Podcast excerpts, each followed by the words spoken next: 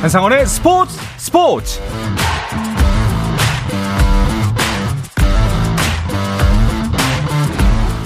스포츠가 있는 저녁 어떠신가요? 아나운서 한상원입니다. 2022 항저우 아시안 게임이 이틀 앞으로 다가왔습니다.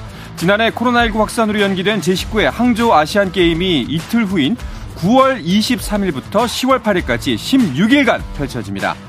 아시아 각국을 대표하는 선수들이 중국 항저우에 모인 가운데 한국 선수단도 메달 색깔을 넘어 국민들을 감동시키는 대회로 만들겠다며 각오를 다지고 있는데요. 스포츠 스포츠도 우리나라 선수들이 보여줄 투지와 감동을 생생하게 전달하기 위해서 준비하고 있습니다. 개막에 앞서 오늘과 내일은 16일간의 열전을 미리 들여다볼까 합니다. 아시아를 환호로 가득 채울 2022 항저우 아시안 게임.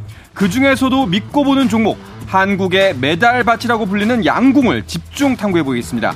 2022 항저우 아시안 게임 미리 보기 종목 탐구 양궁편 잠시 후에 함께 하시죠.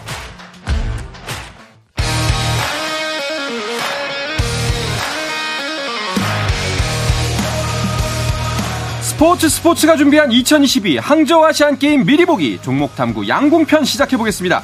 함께 해주실 분들 소개해 드리겠습니다. 먼저 항저우 아시안 게임 KBS 양궁 해설위원이죠. 주현정 해설위원과 인사 나누겠습니다. 어서 오십시오. 네, 안녕하세요. 반갑습니다. 자, 그리고 아시안 게임 이야기를 하면서 이 사람을 빼놓을 수가 없겠죠. 어떠한 네. 스포츠 이야기도 나눌 수 있는 그리고 이번 항저우 아시안 게임 진행을 맡은 네. 정현호 KBS 스포츠 PD도 함께 합니다. 어서 오십시오. 네, 잘 부탁드립니다. 아시안 게임. 네. KBS와 함께. KBS와 함께. 그렇죠. 어, 주현정 해설위원님은 이제 그 선수를 은퇴하고 해설위원으로 새롭게 도전하시는 거잖아요. 기분이 어떠세요? 어, 올림픽만큼 긴장되고 떨립니다. 아, 그렇죠. 아무래도 이제 또 필드에 서실 때와 또 방송을 통해서 많은 분들 만나보셔야 되니까 새로운 도전이실 텐데, 주변에서 뭐 어떤 이야기를 좀 들으신 게 있나요? 아무래도 먼저 이제 KBS 해설을 해주신 선배님들한테도 음. 조언을 많이 구했고요. 그리고 어. 또 하시, 해주신 말씀이 말씀하신 것처럼 필드에서 내가 제일 잘 쏜다 이런 자신감을 갖고 써야 되는 것처럼 네. 해설할 때도 내가 제일 잘 알고 있기 때문에 선수들의 마음을 잘 풀어서 녹여내면 음. 좋지 않겠냐 이런 얘기를 해주셨어요. 어, 말씀드리니까 기대가 네. 됩니다. 네. 정답인 것 같아요. 그게 맞습니다. 바로. 네. 예. 자, 그리고 주연정 해설위원에 대해서 어, 정현호 PD가 조금 더 자세하게 설명을 해주면 좀 더 좋을 것 같아요. 이번 항저우 아시안 게임 네. 어, 중국에서 열리지 않겠습니까? 이번에 근데 어, 중국통이다. 이렇게 음. 저는 소개를 하고 싶은데 오. 우선 이제 베이징 올림픽 때 어, 네. 어, 단태전 금메달을 땄단 말이죠. 그래서 저는 중국통이다 이렇게 소개를 해봤고 이후에 이제 세계 선수권에서도 울산에서 열렸던 2009년 세계 선수권에서도 개인전 단체전 이관왕을 했었고요. 다시 한번 중국통답게 어, 광저우 아시안 게임 단체전 금메달도 따냈습니다. 음. 그러면서 2000년대 후반부터 이제 2010년대 초반까지 한국 양궁에서 이제 대표적인 어, 음. 국가대표로서 자리매김을 했었고요. 2015년에 은퇴를 하실 당시에 이제 이미 어, 결혼을 하셔서 음. 주부 공사로 활동을 하시고 계셨고요. 지금은 또 이제 특이하게 어, 엘리트 선수들 지도자가 아니라 이제 주현정 양궁 클럽 이제 어. 운영을 하시 하고 계신다고 또 들었습니다. 오 그럼 그 주현정 양궁 클럽은 엘리트 선수를 상대로 하는 게 아니면 어떤 거예요? 이제 아무래도 클럽, 클럽이다 네네. 보니까 저처럼 학교, 초등학교 양궁부 이렇게 시작하는 게 아니라 이제 클럽에서 아이들이 양궁을 경험을 해보는 거죠. 그렇죠. 사실 양궁이 쉽게 접할 수 없는 종목이기도 하고 그리고 또 요즘은 많이 실내 양장도 생기긴 하였지만 네. 아이들이 가서 경험을 했더니 너무 재미있다. 그러면 배울 곳이 아무래도 없다 보니 음. 이런 양궁 클럽을 통해서 싸보고 그리고 와 너무 재밌다. 그리고 또 강치영 선수나 안산 선수들이 얘기했던 것처럼 어 손맛을 느끼는 거죠. 아~ 그리고 나서 나도 그런 올림픽 금메달 리스트가 되고 싶다 했을 음. 때 어떤 과정을 밟는 절차의 첫 단계라고 보시면 될것 그렇죠. 같아요. 엘리트 어. 선수까지 이제 만약에 취미로 즐길 수도 있고 소질 그렇죠, 있다, 그렇죠. 괜찮다 하면은 엘리트 선수로 진출도 가능할 맞아요. 수 있는. 어. 네, 그렇게 선택할 수 있는 경험의 자리, 그런 네. 기회가 될 수 있다고 보시면 될 것 같아요. 말 그대로 진짜 그 양궁의 저변 확대를 위해서 만드신 거네요. 네, 그런 부분이 좀 없지 않아 있습니다. 어, 알겠습니다. 어, 주현정 양궁 클럽 잘 기억해 놓도록 하겠습니다. 네, 네. 그 해설위원의 그 커리어를 보면요. 네. 뭐 올림픽, 세계 선수권, 아시안 게임 모두 정상에 섰지만 사실 그 전에까지 태극마크를 달기까지의 기간은 꽤 오래 걸린 걸로 알고 있어요. 네, 7.8기라고 해서 음. 국가대표 선발전을 저는 고등학교 때부터 뛰었는데 매번 떨어졌어요. 음. 태능 지금은 진천 선수촌이지만 저는 태능 선수촌에 입촌할 때 8번 을 떨어졌거든요. 근데 어. 그때 8전이네요. 8명 안에 들어야 태릉 선천에 들어갈 수 있어요. 네. 근데 선천에 입단만 하는 거지 경기 세계 선수권대 올림픽 아시안 게임을 뛸 수 있는 거는 그때 또 다시 선발전이 시작되기 때문에 네. 선수촌에 들어가는 게 이제 우선 목표인데 저는 막 32등으로 떨어질 때도 있고 9등으로 떨어질 아. 때도 있고 12등으로 떨어질 때도 있고 음. 뭐 64등으로 떨어질 때도 있고 아하. 했었습니다. 그렇게 하다가 아무래도 제가 이제 열심히 한 결과인지 아니면 끝까지 롱런에서인지 모르겠지만 2007년 2007년도 겨울에 그렇죠. 마지막 선발전을 2위로 들어와서 음. 태릉 선수촌이 입성하게 되었습니다. 아하. 와, 8번의 도전이면 사실 그 사이에 이제 수많은 어려움이 있었을 거 아닙니까? 네. 예. 사실 포기하고 싶은데. 그러니까요. 뭐 그만두고 싶다는 생각이 그게 제일 가장 먼저 들 거고. 네, 네. 아, 안 되나 보다. 나 이제 음. 그만둬야 되겠다. 그쵸, 이런 그쵸. 생각도 어, 수없이 했었고. 네. 그리고 아니야. 다시 도전해야 돼. 다시 해보면 또 될 수 있을 거야. 근데 음. 내 나이는 들고 있고 이러다가 안 되는 거 아니야? 막 이런 다급함도 있었는데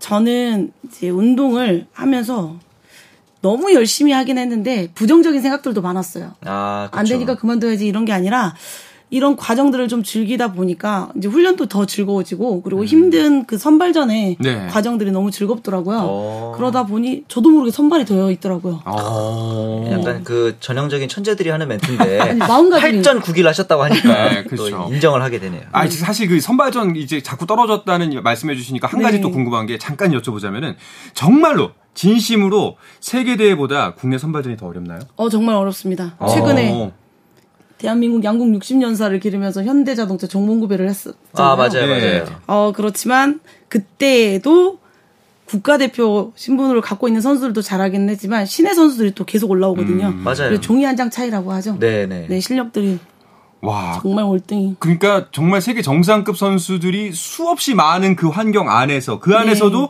여덟 네. 명을 여덟 명 안에 들어야 선수촌에 입촌할 수 있고 또그 네. 안에서 또 경쟁을 해서 네. 그렇죠. 예, 네명 안에 들어야 대표팀. 선수가 되는 거잖아요. 네. 야, 대단합니다. 그리고 그 주현정 위원 같은 경우에는 굉장히 유명한 일화 중에 하나가 2014년도에 인천 아시안 음. 게임 때그 음. 그 단체전 결승 출전을 양보한 일이 있었어요. 그렇죠. 그렇게 어렵게 어렵게 어렵게 음. 따낸 자리잖아요. 네. 아시안 게임 이제 단체전 출전. 당연히 우리나라 양궁 대표팀 특성상 예선 성적 합산해서 공정하게 1, 2, 3등에서 당시 이제 정다솜이 장혜진, 주현정 이렇게 뽑았어요. 네. 대표를. 그런데 근데 이제 3위로 나섰던 주현정 의원이 후 이트경 선수에 대해 출전권을 양보했던 거죠. 왜냐하면 음. 에, 당시에 오른어깨 회전근이 좀 좋지 않아서 어. 이제 결승에 만약에 나가더라도 좋지 않은 성적이 나올까봐 조금 이제 걱정이 돼서 그리고 이제 후배를 생각하는 마음에서 아마 음. 어, 양보를 하셨던 것 같고 다행히도 이트경 선수가 이제 분전해서 이 단체전 결승에서 금메달을 땄잖아요. 네네. 네. 제가 그때 신입사원이었는데 기억이 두 개가 납니다. 음. 이때 이제 금메달 따고 선수들끼리 부둥켜 안고 울고 네. 아, 어 그리고 나서 이제 비가 너무 많이 와서 그 눈물이 비바다가 되어서 아.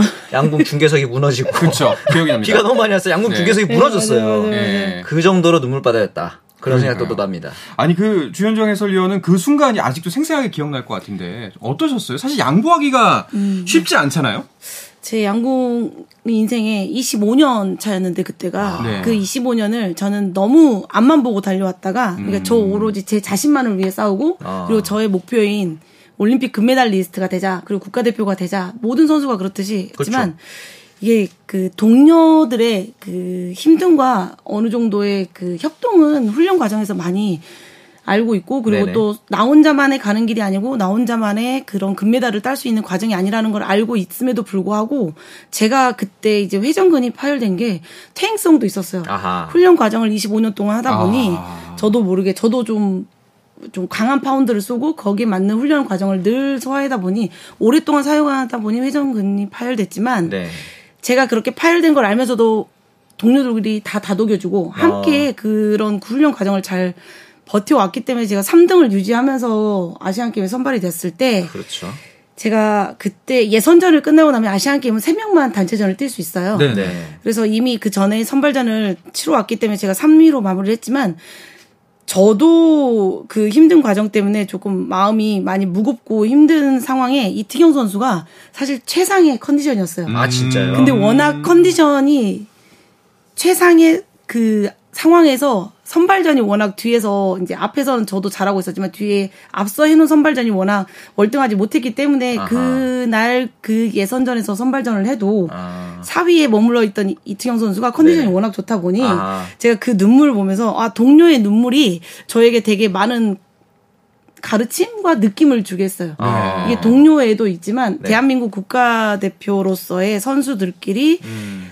협동해서 이런 훈련 과정을 음. 통했을 때그 음. 누가 그 경기장에서 활을 쏴서 활 시위를 당해서 금메달을 따는 게 누가 쏘는 게 중요하냐 다 같이 음. 쐈다라는 의미가 중요하지 네. 그래서 제가 사실 저 혼자 결정할 수는 없었어요 말씀하신 것처럼 제가 괜히 민폐가 되지 않을까 그렇죠. 최상의 컨디션으로 뛰어도 10점을 쏠까 말까 하는 이 양궁 경기가 음. 어, 언니가 어깨가 아픈데 괜찮을까라는 후배들의 격, 걱정과 염려를 좀 덜어주고 싶었고 음. 그리고 나는 괜찮으니 너희가 뛰어도 상관이 없다. 나는 뒤에서 응원하는 것도 나의 금메달의 한 몫을 하는 거다라고 그런 생각을 네. 후배들한테 공유했더니 음. 이태경 선수가 가장 많이 부담스러웠겠죠. 갑자기. 그러니까. 그렇죠. 그래서 저 혼자 결정한 건 아니고 이제 많은 지도자들과 그리고 또 음. 선수들과 같이 네. 함께할 선수들에게 가장 먼저 그 얘기를 했고 그리고 그 의견을 하나로 모아서 이제 지도자들한테 얘기를 하고 그 다음 날 아. 이렇게 해서 금메달이 나오게 된 거죠. 이런 고민과 또 이제 정말 그 팀을 생각하는 마음 때문에 사실 네. 그, 그, 자, 그것 때문에 이제 부둥켜 안고 눈물이 나온 거겠죠. 네네. 네. 선수들이 관중석에 있는 저를 데리러 와줬고. 맞아요, 맞아요. 그렇죠, 기억납니다. 네. 네. 그래서 같이 부둥켜 안고 울었던 네. 게, 그, 스쳐 지나가는 거죠. 필름처럼. 음... 그 훈련 과정들이. 근데 저만 어깨가 아픈 게 아니라, 많은 선수들이 어깨도 아프고, 그리고 훈련하다 보면, 심리적으로도 많이 지칠 때도 있고, 그 과정들 속에서 많이, 포기하고 싶다라는 것보다는 어, 지쳐요. 그래서 할 수 있을까라는 두려움이 많이 생길 때 네. 서로 격려해주고 도닥여주고 함께 어. 할수 있다라는 그런 횟수들이 워낙 쌓이다 보니까 그런 믿음과 신뢰가 쌓였던 것 같아요. 어, 그러게요. 그런 부분들이 진짜 이런 감동적인 장면을 만들어냈던 것 같습니다. 네. 네. 그러면 이제 그 이후에 은퇴는 계속해서 그 아팠던 어깨 때문에 어, 결심하시게 된 건가요? 그리고 제가 말씀하신 것처럼 결혼을 했어요. 네. 아, 예. 제가 2008년도에 베이징 올림픽에서 금메달을 따는 순간 중국에서 제가 제가 남자친구에게 어? 그때는 지금 남편이지만 네. 지금 그때는 현대제철 소속의 개동현 선수였거든요. 네. 같은 양궁 선수였는데 네. 제가 올림픽 금메달 딱 따고 프로포즈를 했어요. 아 본인이 본인께서 네, 거기에서 전화를 걸어서 장가 와라. 네. 어. 그런데 대답을 안 했어요. 아 뭐야? 아, 나 금메달리스트야. 장가 와. 네 맞아요. 네. 그, 근데 대답을 안 한다고요? 네, 대답을 안 하고 음. 대답을 안 하는데 제가 거기서 조금 이제 마음이 속상해서 그죠. 아니 금메달리스트가 지금 음. 결혼하자고 프로포즈 하는데 대답이 없냐고 이제 음. 제가 속상해하니까. 네. 그 다음 말이 저에게 좀 감동을 줬죠. 어.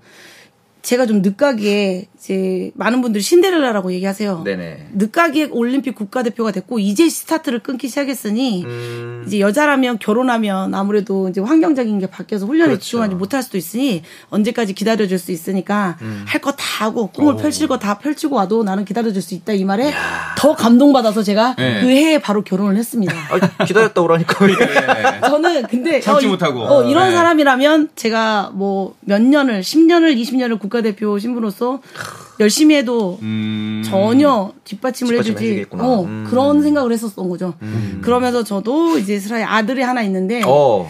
그 아들을 제가 이제 훈련을 하면서 많이 케어를 못했어요. 음, 아무래도, 아무래도, 엄마로서의 역할을 많이 못한 거죠. 네. 그러면서 이제 제가 인천 아시안 게임을 끝나면서 이제 많은 느낌과 그 선수의 눈물 그리고 여러 가지를 생각하게 된 거죠. 오로지 훈련, 오로지 나는 잘해야 된다. 그리고 나의 오로지 목표만 가던 나를 그쵸. 그 이런 부상을 통해서 아시안 게임을 통해서 많은 것들을 생각하게 되면서 그 음. 중에 음. 제가 은퇴를 하면서 음. 좀더 더 빨리 다른 일들을 해보면 좋겠다라고 음. 생각을 한 게 그 은퇴 계기가 된 것 같아요. 여러 가지 분명히 뭐 그렇죠. 복잡한 생각들이 있으셨겠네요. 네, 근데 그래서 사실 이렇게 같은 종목에 계신 분들끼리 결혼을 하고 이제 아들 그러니까 아이를 낳게 되면은 그 종목에 대한 DNA 무조건 엄청나게 있을 거라고 저는 보고. 그러게요.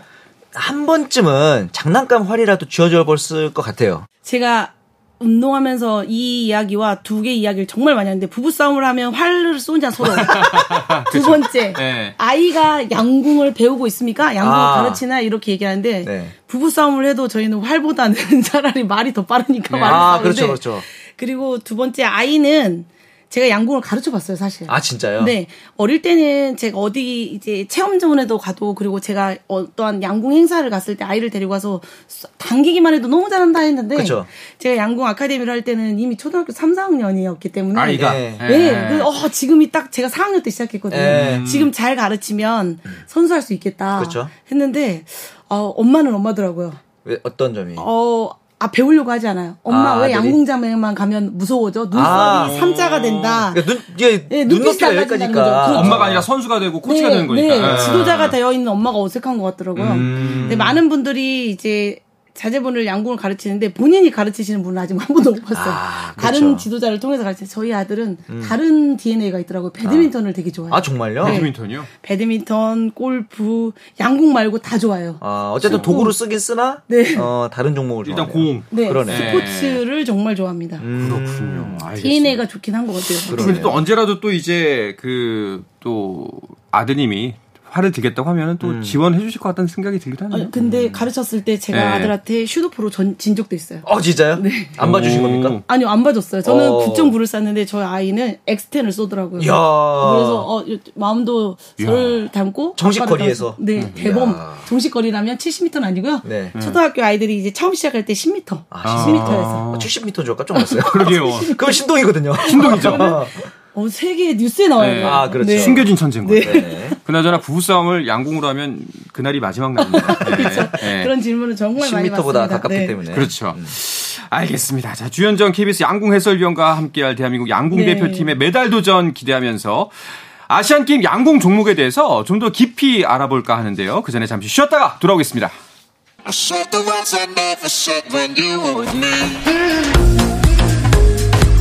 국내 유일 스포츠 매거진 라디오 한상원의 스포츠 스포츠 2022 항저우 아시안게임 미리 보기 종목 탐구 양궁편 듣고 계십니다. 항저우 아시안게임 KBS 양궁 해설을 맡으신 주현정 해설위원 그리고 정현호 KBS 스포츠 PD와 함께하고 있습니다. 주현님, 가장 많은 분들이 이 지점 좀 많이 궁금해 하실 거예요. 왜 유독 한국 양궁이 강한 건가요? 어, 그런 정말 진짜 많이 봤습니다. 네. 그렇죠. 첫 번째, 훈련량이 기초부터가 음. 초등학교 보통 3, 4학년 때 시작하는데 네. 3, 4학년 때부터 정말 발사량과 기초와 그리고 지도력에 대한 그런 부분이 함께 같이 성장했다고 보시면 될 것 같아요. 아. 이제 지금은 많이 평준화되어 있는데요. 해외로 많은 지도자들이 이제 나가면서 음. 우리나라 대한민국 양궁에 대한 훈련법 그리고 장비에 대한 튜닝법 맞아요. 이런 분, 분이 많이 이제 노출이 되면서 많은 외국 선수들이 아 화를 많이 쏴야 되는구나라는 음. 거를 첫 번째 알게 되면서 네. 많은 양의 훈련을 소화해내기 음. 시작하고 있어요. 근데 양궁은 장비와 그리고 기술과 그리고 본인이 배울 수 있는 기술 테크닉에 대해서 연마가 어느 정도 돼야 되는데 많은 선수들이 하루에 4, 500발을 기본적으로 쏘고 있어요. 네. 많이 쏘면 600발까지 쏘는데 그거를 차근차근 초등학교 때부터 시작했다면 그 훈련 과정에서의 기량이 발휘가 되는 음. 거죠.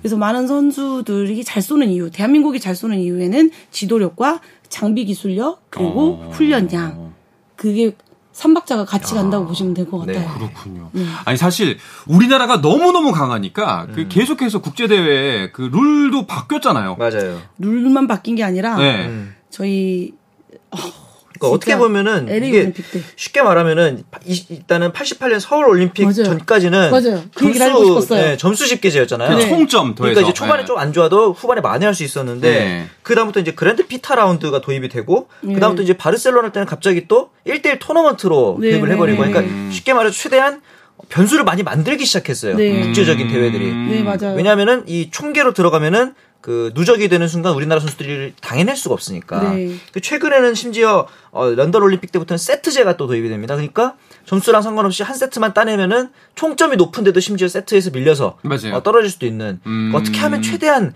우리나라 선수들 좀 어떻게 그렇죠. 이겨보려고 네. 다양한 방식을 해오고 있는데 그럼에도 불구하고 계속 우리나라 선수들은 이 역경들을 다 이겨내고 있다.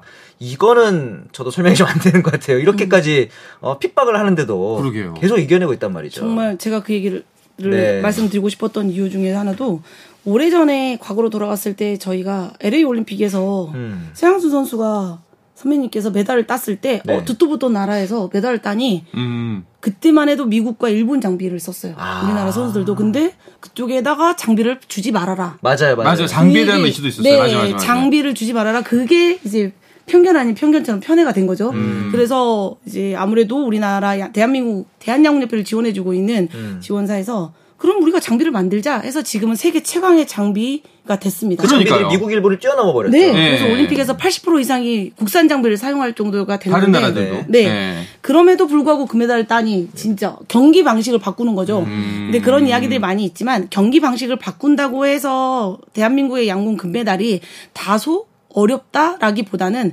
모든 전 세계에 있는 선수들이 양궁 경기 방식이 바뀌기 때문에 거기에 또 적응해야 되는 건 똑같습니다. 음. 단 조금 더 어려워졌다라는 거는 발사량도 많이 줄어들었고 맞아요. 그러니까 네, 아무래도 그렇죠. 음. 체력적으로나 월등히 높았던 우리 대한민국 선수들이 음. 지금은 발사량이 줄으면서 대범하고 그리고 지도력에 있어서도 그렇지만 본인 선수의 기술을 최대한으로 발휘낼 수 있는 그런 대범성이 필요하다는 그런 세트 경기제로 바뀌었습니다. 그렇죠. 아. 그래서 이변을 좀 많이 보고 계시죠. 음, 그렇죠. 맞아요.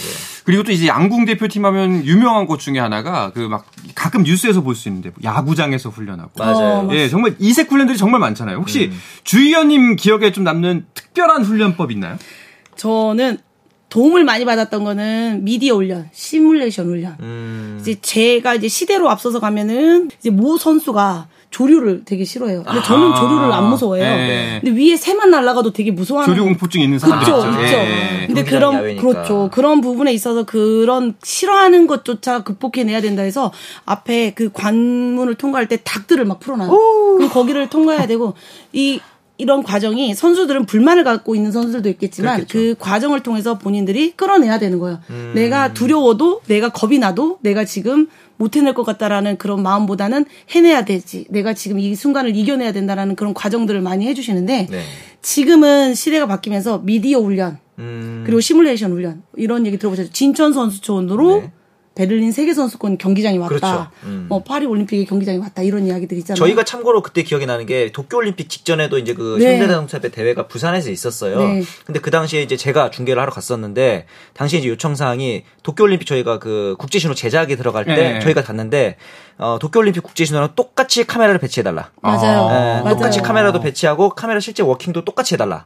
그렇게 해서 우리 선수들이 맞아요. 적응할 수 있게. 그게 저도 도움이 제일 많이 됐습니다. 음. 물론 다양한 훈련도 도움이 많이 됐지만 야구장 소음 훈련 정말 네. 도움 많이 되고요. 네. 왜냐하면 응원 훈련 속에서는 정말 정막이 흐르잖아요. 네. 그런 야구장 소음 훈련 그런 소음이 있는 경기장에서 경기를 해봄과 안 해봄이 다르고 음. 지금 말씀하신 것처럼 똑같은 경기장을 통해서 그리고 카메라 셔터 소리까지 똑같이 그렇죠. 많이 해주세요. 막 이렇게 음. 얘기하시거든요. 네. 그런 훈련들이 저도 2008년도부터 했을 때 2008년도 현장 베이징 올림픽 갔을 때 그런 매너 없는 음. 응원이 음. 저에게는 방해가 전혀 안 됐죠. 아, 이미 많이 해봤으니. 네. 이런 과정을 겪으니까 진짜 뭐 세계 최강이다라는 이야기가 나온 것 같아요. 그래도 네. 이런 과정을 통과해야지만 국가대표 선수가 되는 거니까 네. 우리 선수가 잘할 수밖에 없구나 라는 생각이 드는데 네. 이번에도 그 우리나라 대표팀의 그 인력 풀과 또 그 과정이 굉장히 힘들다는 거 네. 매번 알 수 있는 게 국가대표가 매번 바뀌어요. 맞습니다. 늘 새로운 얼굴이 아, 등장하죠. 이번 리커브 종목을 보시면 이제 남자분은 김우진, 김제덕, 이우석, 오진혁 선수가 나오고요. 네. 여자 선수들은 이제 임시현, 안산, 강채영, 최미선 이런 선수가 나오는데 음. 아마 이제 올림픽 때 그래도 이번에는 어, 대부분 올림픽에 나왔던 선수들이 많습니다. 다만 이제 이우석 선수 그리고 이제 여자 선수들 중에서는 임시현 선수 음. 이 두 선수만 조금 새로운 얼굴이라고 볼 수 있겠죠. 이 두 선수는 어떤 선수인지 설명해 주실 수 있나요? 저도 2008년도 때 새로운 선수 이렇게 아마 아. 아, 그러네요. 근데 아, 가장 많이 염려되시고 가장 많이 걱정이 되시는 선수일 거예요. 어, 경험이 그렇죠. 없으니까 네네. 큰 무대가 잘할 수 있을까? 저 또한 잘 해냈고 그 선수들도 그 전에 벌써 세계 선수권대도 음. 출전을 했었고 음. 월드컵도 올해 출전을 하고 있었고 네네. 그래서 가, 다양한 경험을 통해 자신감이 지금 많이 올라와 있을 거고 네. 좋은 컨디션을 유지해서 이제 곧 항저우로 출국을 할 것입니다. 네. 그래서 이우석 선수 같은 경우는 이미 주니어 때부터 그럼요. 그리고 임시현 선수도 그렇고 이미 주니어 때부터 많은 경험들이 있어 있었던 선수이기 음. 때문에 아시안 게임에 늦게 선발이 됐다라면 늦게 선발이 된 거지만 그 누구보다도 무대에서 더 멋지게 잘 펼쳐낼 걱정 없는 선수들입니다. 음. 그렇습니다. 사실 그 어떤 과정을 통과하고 왔는지 또 우리가 알고 있으니까요. 네. 분명 멋진 모습을 보여줄 거라고 믿고 네. 또 그리고 그 양궁하면은 사실 아시안 게임에는 우리가 흔히 알고 있는 종목 리커브 외에도 컴파운드라는 양궁 종목이 있습니다. 맞습니다. 어떤 차이점이 있죠? 같은 경우는 쉽게 말하면 도르래가 있는 기계식 활이에요. 네. 그러니까 이제 힘을 온전히 사람의 힘으로만 활을 당기는 것이 아니라 기계 도르래를 활용하는 네. 활이 되겠는데 여기에도 우리나라 선수들이 실력이 굉장히 좋습니다. 사실은 음... 컴파운드는 리커브에 비해서는 비교적 평준화돼 있다라는 이제 평이 많았는데 최근에 있었던 인천 아시안 게임 그리고 자카르타 팔렘방 아시안 게임 때 이제 우리나라 선수들이 금메달 두 개, 금메달 하나를 연속으로 이제 차지를 했거든요. 이번 항저우 아시안 게임에는 여자 선수들은 오유현, 그 조수아 소채원, 송윤수 선수가 나서고 네. 남자 선수들은 최용희, 양재원, 주재훈, 김종호 선수. 음... 아마 김종호 선수나 여자부의 소채원 선수는 이제 좀 오랫동안 이제 컴파운드계에서 네. 자리매김한 선수들이기 때문에 이번 대회도 기대해 보면 좋을 것 같습니다. 그렇습니다. 아 사실 그 주현정 위원님 모시고 이야기 더 듣고 싶은데 음. 저희가 방송 시간이 제한이 있어가지고 좀 너무 아쉽습니다. 그 마지막으로 이제 아시안 게임을 기다리고 있을 양궁 팬들 또 여러 스포츠 팬들 여러분들께 그 양궁 이렇게 보면 더 재밌고 어떤 해설하겠습니다. 요 한 말씀 한마디 좀 좋으실 것 같은데요. 네. 리커브는 많이 알고 계시겠지만 지금 컴파운드라는 종목은 많이 모르시고 생소하실 네. 거예요. 근데 아까 설명해 주신 것처럼 컴파운드는 기계식 활로 손으로 쏘는 게 아니라 releaser기로 쏘기 때문에 50m에서 점수 누적제로 하고 있고요. 네. 그리고 좀 더 10점이 아니라 9점을 좀 나가면 질 확률이 높은 음. 그런 점수 누적되고 리커브라는 종목은 세트 경기제이기 때문에 아마 박진감이 넘칠 겁니다. 그리고 네. 끝날 때까지 그 승부는 알 수 없습니다. 그래서 마지막까지 대한민국 양궁 선수들을 응원해 주셔야만이 네. 완벽한 금메달을 갖고 올 수 있습니다. 그게 아. 선수들의 실력 그리고 멋진 해설 그리고 음. 국민들의 힘 있는 응원이 꼭 필요한 항저우 아시안 게임 금메달입니다. 네. 그렇습니다. 자, 진짜 우리 대한민국 양궁 대표팀의 선전을 기원하면서 또 주현정 위원의 해설자로서의 선전도 같이 함께 기대하도록 하겠습니다. 오늘 출연해 주셔서 감사하고요. 좋은 말씀 고맙습니다. 감사합니다. 감사합니다. 네, 정현호 PD도 수고하셨습니다. 네, 감사합니다. 자, 스포츠 스포츠가 준비한 2022 항저우 아시안 게임 미리 보기 양궁편은 여기서 마치겠습니다. 어, 내일은 정 PD 김 기자와 함께 2022 항저우 아시안 게임 특집 미리 보는 16일간의 열전으로 꾸며드릴 예정이니까요. 많은 청취 부탁드리겠습니다. 내일도 저녁 8시 30분에 뵙겠습니다. 한상원의 스포츠 스포츠!